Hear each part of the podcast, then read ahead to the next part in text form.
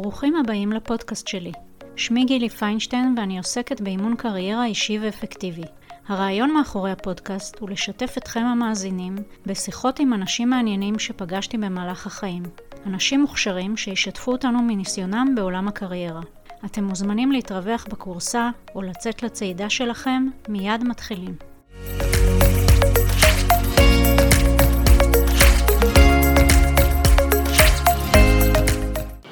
שלום דליה נרקיס. בוקר טוב. תודה שהסכמת לקיים את המפגש הזה. לפני שאנחנו מתחילים אה, לשוחח על שינוי קריירה באמצע החיים, אני אשמח שתספרי בכמה מילים על עצמך. אוקיי. מאחר ואנחנו נדבר היום על קריירות, אז אני חושבת שהגורם שדי התווה את מסלול הקריירה שלי בחיים, היה דווקא השירות הצבאי שלי. הייתי קצינת אה, תנאי שירות בפיקוד צפון. הכרתי אנשים שמעולם לא יצא לי לפגוש כאלה, מכל מיני מגזרים בעם, מכל מיני שכבות, ופתאום נחשפתי לעולם. ואז זיהיתי אצלי יכולות ניהוליות, כי הייתי קצינה והיה לי צוות אה, לא קטן. זיהיתי את הרצון שלי לעבוד עם אנשים, ובכלל גם ההתנהלות מול מפקדים. באמת השירות הצבאי היה, אני חושבת, האוניברסיטה לחיים הכי משמעותית שהייתה לי בחיים. אני למדתי כלכלה, תואר ראשון, ולכאורה הייתי צריכה להגיע לאיזשהו מסלול בנקאי נניח, אבל מכיוון שכבר במהלך הלימודים אה, חיפשתי עבודה והרקע שלי מהצבא והתגלגלתי לעולם אה, משאבי אנוש. בגיל מאוד מאוד מאוד צעיר, שבאותם שנים לא היה מקובל לראות נשים בשולחן ההנהלה. לפני גיל 30 כבר ישבתי בשולחן ההנהלה בארגון די גדול, אבל אני חושבת שמה שאפיין את התקופה שהייתי מנהלת משאבי אנוש, הייתי מנהלת משאבי אנוש עם אוריינטציה עסקית. אני חושבת שהכלכלנית שבי התגבר על הנושא של המשאבי אנוש. באותם ימים לא היה מקובל לעבור, בטח ובטח לא כשאתה בתפקיד בכיר, מתגמל, מאוד מאוד משמעותי. בגיל 32 או משהו, להגיד, זהו, אני עוזבת. אז מודל ההעסקה היה העסקה לכל החיים. התחלתי ללמוד מנהל עסקים לתואר שני, החלטתי שאני עוזבת, בלי שעוד יש לי עבודה אחרת. אני זוכרת שמלבד הגיבוי שהיה לי מהבית, אבל ההורים שלי היו מזועזעים, איך מאבדים קריירה כל כך יוקרתית ולא יודעים לאן הולכים.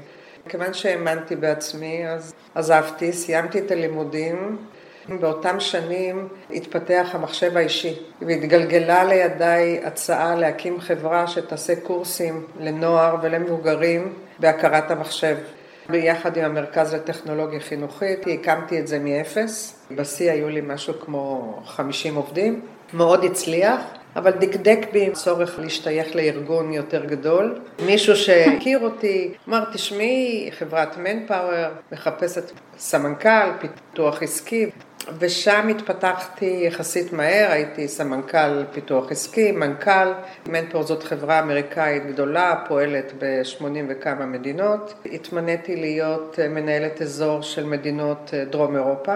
במנטור עסקתי בעיקר בנושא העסקי, כלכלי, ניהולי, כמובן עם אוריינטציה לשירותי משאבי אנוש וקריירה וכולי, אבל התפקיד שלי היה בעיקר ניהולי עסקי. היו באחריותי די הרבה מדינות אה, באירופה, כך שעשור שלם הייתי במטוסים, ממש ברמה של כל עשרה ימים בערך למדינה אחרת.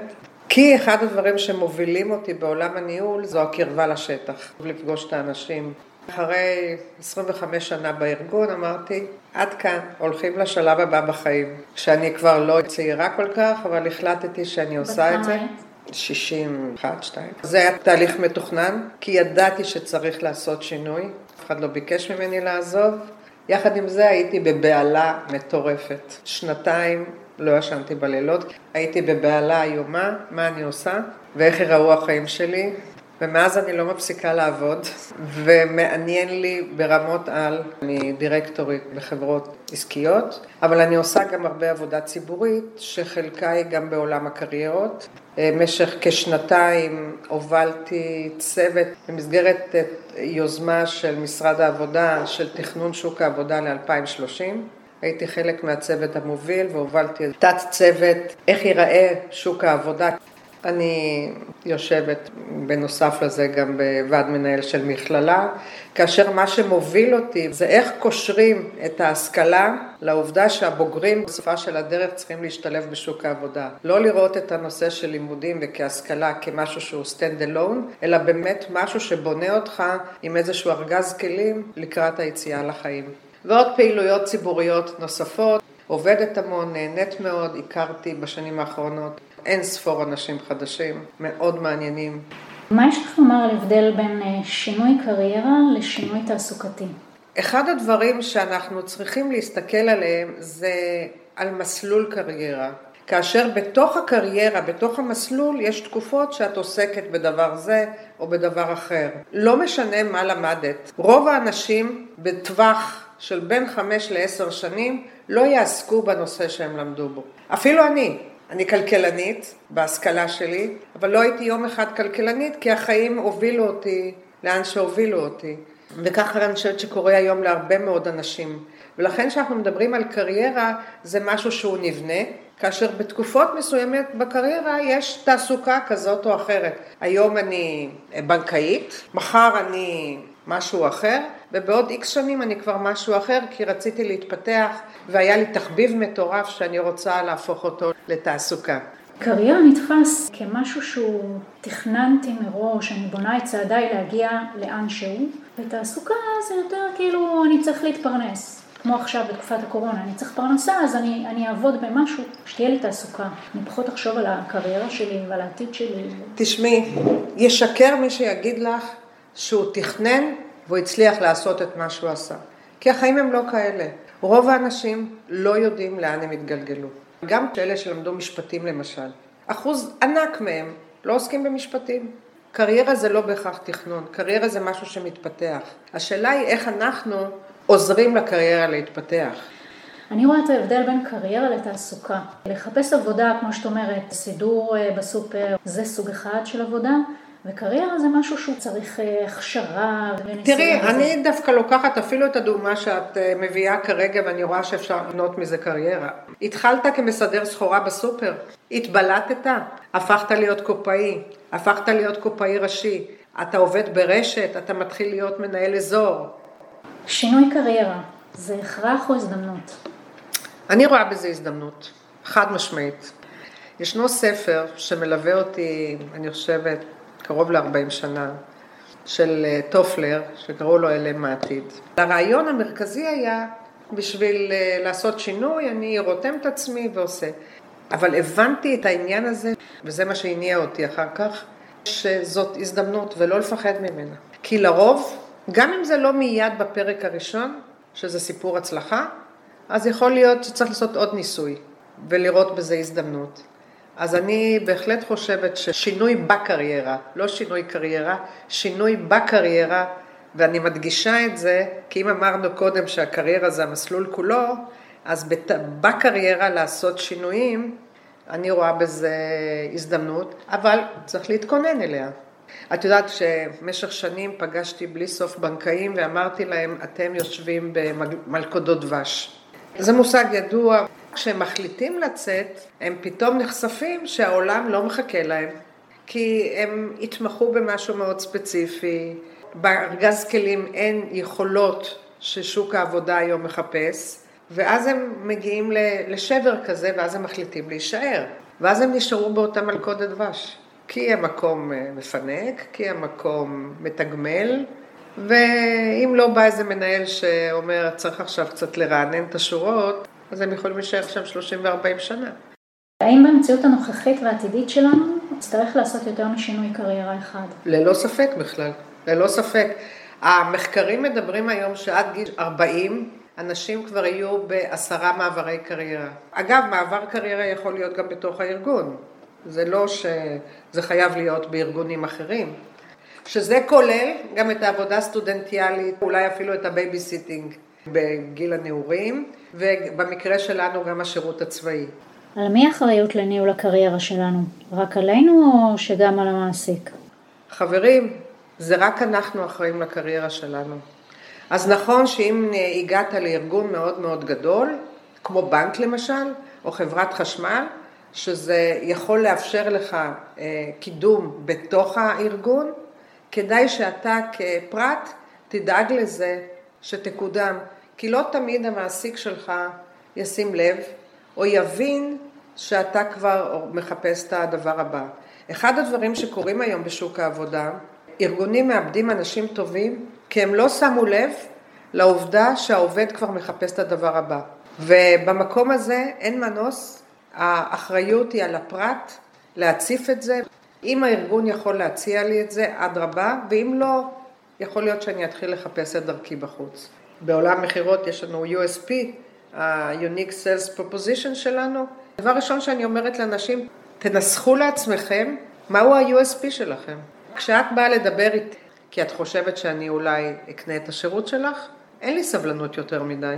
אני ארצה שאת תשבי ובתוך כמה דקות, בודדות, שתיים, שלוש, אני אקלוט את מה יש לך להציע. נאום מעלית. כן, ממש נאום מעלית.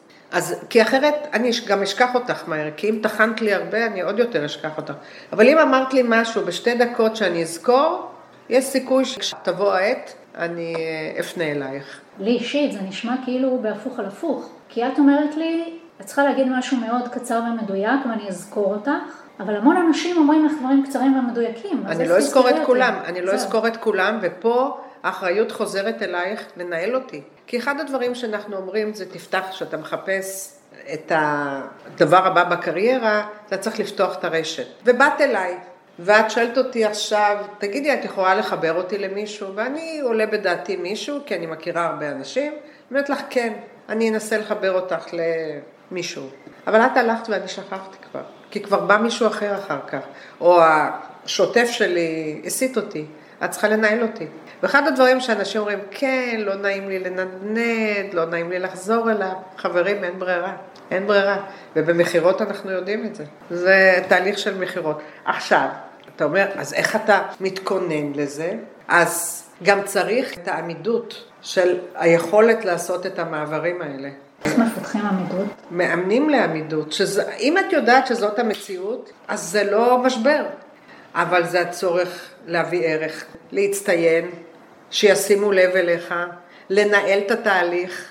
אם פעם, כשבשוק העבודה הסתכלו, אה, זה עבר כל כך הרבה מקומות עבודה, היום מסתכלים ההפך. אה, הוא תקוע 20 שנה באותו מקום? כן, רוצים לראות התפתחות. רוצים לראות התפתחות ושאת מביאה ערך ואת מייצרת ערך. כי בסופו של דבר מי שיקנה את השירותים שלך כעובדת, כנותנת שירותים, זה הערך שאת מביאה. וצריך לזכור את זה, אנחנו מדברים על עולם של ערך, זה בדיוק כמו מניה. אם המניה צומחת, אנחנו משקיעים בה. אם היא לא צומחת ותקועה, אנחנו אומרים, חבל הזמן, למה להיכנס לזה? ואת הערך הזה, אתה כפרט צריך לייצר. מה את חושבת שנכון ללמוד היום? אז מעבר לכאלה שיכולים ללמוד רפואה או הנדסה או דברים כאלה, אז אני אומרת לאנשים, לכו תלמדו מה שיהיה לכם נעים, מה שיהיה לכם כיף. תכף נדבר איך מתאמנים על כישורים נוספים שביחד מייצרים איזשהו ארגז כלים שאיתו יוצאים לחיים. אז לכן הקטע אם למדת כלכלה או ספרות או משהו אחר או פסיכולוגיה, זה לא כל כך משנה כי אחר כך החיים מזמנים לנו כל כך הרבה הזדמנויות והשאלה היא איך אנחנו לוקחים את ההזדמנויות האלה. מה הם הכישורים הנדרשים היום בעולם התעסוקה? אנחנו מדברים על, קודם כל על היכולת להתנהל בעולם החדש. נושא של כישורי שפה זה קריטי. היום את יכולה למצוא אה, סינים וממזרח אסיה ששולטים באנגלית פי אלף יותר טוב מאיתנו. כישורי שפה זה גם עברית, מגזר הערבי. אם הוא רוצה להשתלב בשוק העבודה הישראלי, חייב לשלוט בעברית. אנחנו כבר מסכימים שיש להם מבטא וזה בסדר, אבל אם הם לא מדברים עברית רהוטה, את לא בהכרח תעשי איתם איזושהי התקשרות תעסוקתית, עסקית אה, או אחרת. אנחנו מדברים על אוריינות מתמטית, כישורים אה, נקרא לזה רכים. למשל היכולת לעבוד בצוות וירטואלי. והנה, אף אחד לא חשב על זה כשאמרו שזה אחד הכישורים הנחוצים היום, והנה באה הקורונה והכתיבה לנו שאנחנו עובדים בזום. והיום צוות עובד וירטואלית ומתקשרים וירטואלית. אז איך את מייצרת בכלל אמון? איך את מייצרת מחוברות? אבל אם אנחנו הולכים רגע לפרט, איך אתה יודע לה, לעבוד בצוות? לא שהמנהל שלך מצד אחד יושב עליך כל היום, או לחילופין שאתה אינדיבידואליסט כזה ועובד לבד. הצוות לפעמים יהיה פה, לפעמים הצוות יהיה בחו"ל, או בכמה חולים במקביל.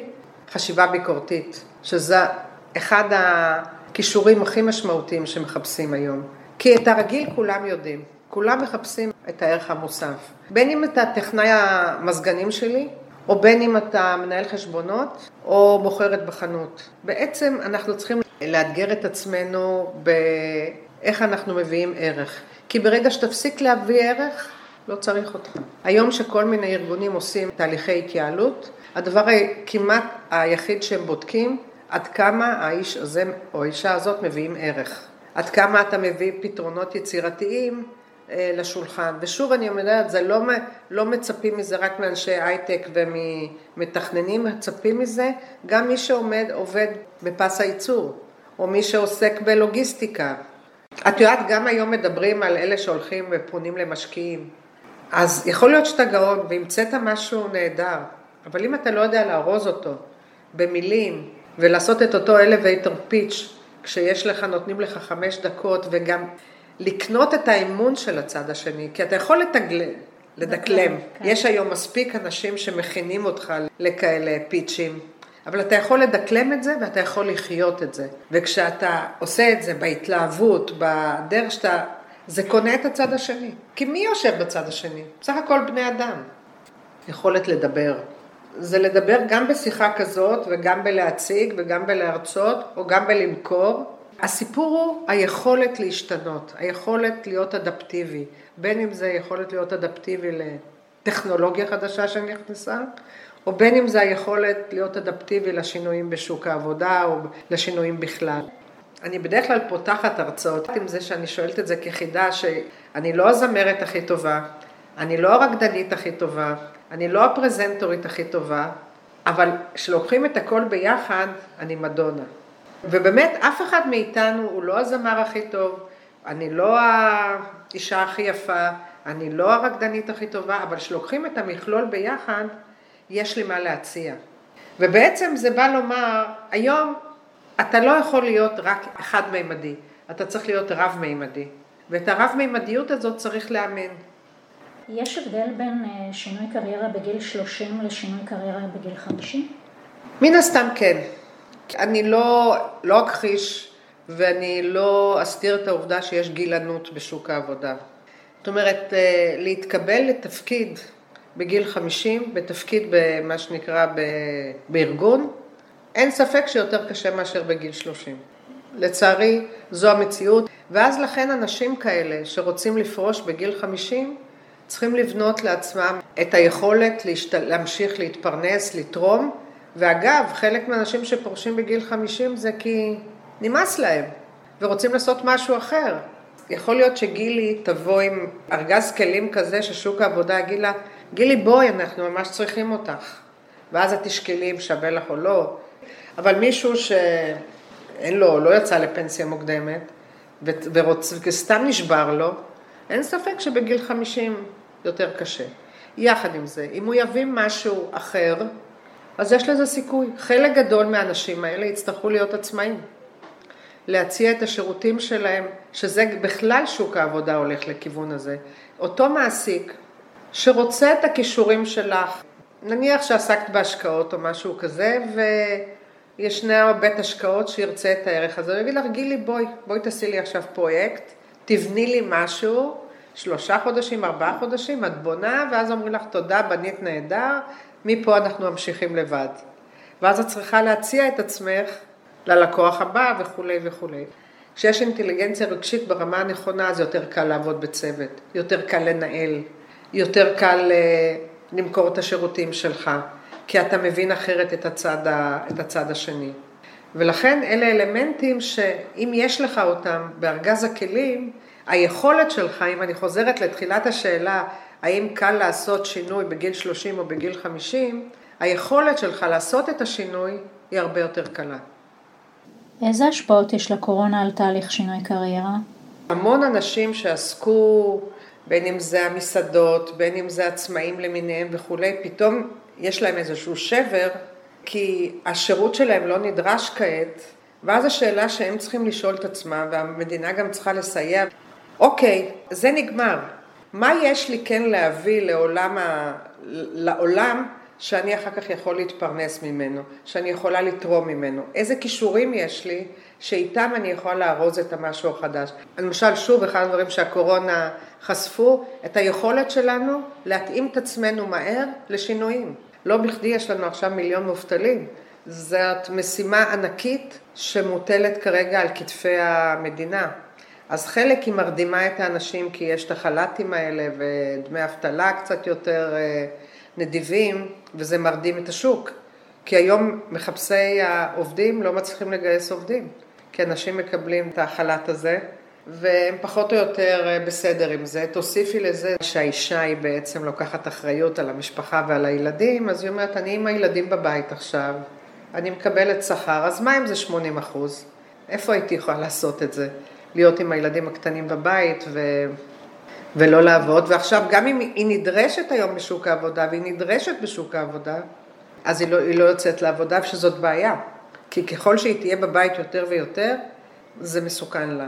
ביכולת אחר כך להשתלב אה, בשוק העבודה. אני אומרת לה, כי לצערי זה הרבה מאוד נשים כן. יש כאן. אני חושבת שהמציאות עכשיו שנוצרה כרגע, היא תאיץ המון תהליכים, המון המון תהליכים. נכון, אבל השאלה היא אם היום, במציאות של היום, שאנחנו מסתכלים מציאות הקורונה, קריירה זה לא מה שהיה עד היום, כי כבר גם המעסיקים רואים שאפשר אחרת וגם העובדים רואים שאפשר אחרת. השאלה אם כל התשובות האלה שאנחנו נותנות בשיחה זה דברים שגם מחר יהיו נכונים. לא, אז אני אומרת שאם אם, מה שנקרא לשלוף מישהו שהיה, אני לא יודעת מה, רואה חשבון, ופוטר מהפירמה, הוא צריך עדיין להתפרנס, שיהיה מסדר סחורה או שיביא שליחויות, אבל אה, בינתיים ישקיע זמן גם בלהתפתח ברמה האישית, ואז להכין את עצמו לשינוי בקריירה. עכשיו זה עיסוק, כי הוא צריך להתפרנס, אין ברירה, נגמרו לו דמי האבטלה, הוא צריך להתפרנס. שישקיע בזמן הזה, אוקיי, יכול להיות שאני יכול לחזור להיות רואה חשבון, או אולי לא. אולי אה, אני כבר אה, לא מביא מספיק את כל החדשנות ואת כל הדברים האלה, אז או שתלך ללמוד את כל החדשנות, כמו כלים טכנולוגיים, כמו תוכנות או דברים מה, מהסוג הזה שעובדים היום, או לחילופין תתחיל לחשוב מה אתה עושה בשלב הבא בקריירה שלך. אולי תלך ללמוד שמאות, אולי תלך להיות, אני יודעת, אה, ביקורת פנים. תנצל את הזמן הזה עכשיו בשביל להעשיר את ארגז הכלים שלך שברגע שהשוק בעוד חצי שנה, אני מעריכה שבעוד שנה וחצי, השוק יתחיל לחזור למה שהוא, אתה תבוא עם משהו. ויכול להיות שזה יהיה שתחזור בדיוק לאותה נקודה שיצאת ממנה, כי יש שוב ביקוש, אבל יכול להיות שגם לא. מאוד יכול להיות שלא. כי אני חושבת שבתהליך הזה הרבה מאוד עיסוקים פשוט התבטלו. on the top of כל מה שדיברנו בשעה האחרונה. מה הטיפ שלך לאנשים שרוצים או צריכים לעשות שינוי קריירה באמצע החיים? הטיפ הגדול שלי בכלל לעולם העבודה זה כל הזמן לא, לא, לא לשבת על זרי הדפנה. זאת אומרת, גם אם עכשיו טוב לך ואתה מרוצה מהעבודה, גם מהשכר, גם מזה שזה קרוב הביתה, להיות כל הזמן ערניים ולחפש את הדבר הבא. יכול להיות שזה ייקח שנה, יכול להיות שייקח עשר שנים, אבל להיות כל הזמן ערניים, לראות מה קורה מסביב. בכלל, כל הנושא של לפתח סקרנות, זה משהו שהוא קריטי. Long Life Learning. זה צריך להיות מרכיב ממש ממש משמעותי בחיים שלה, של כולנו. גם אני אגב, עושה את זה כל הזמן. כל הזמן אני עוד לומדת. בין אם זה בצורה מאורגנת באיזשהו קורס, ולא קורס אומנות או משהו כזה, שזה גם בסדר, זה גם מעשיר. אבל אני לומדת משהו. כל הזמן, כל הזמן. אז lifelong learning זה, זה הפתרון היום. תודה רבה. בבקשה. האזנתם לפודקאסט של גילי פיינשטיין, אימון קריירה אישי ואפקטיבי. מתלבטים לגבי המשך דרככם המקצועית? פנו אליי. נוכל לשוחח בטלפון, בזום או בפגישה פנים אל פנים. נהניתם מהפודקאסט? שתפו חברים. אתם מוזמנים לבקר באתר שלי, להתרשם מהתכנים, המידע על הסדנאות, ההרצאה והליווי האישי שאני מציעה בתחום שינוי קריירה. תודה ונתראה בפודקאסט הבא.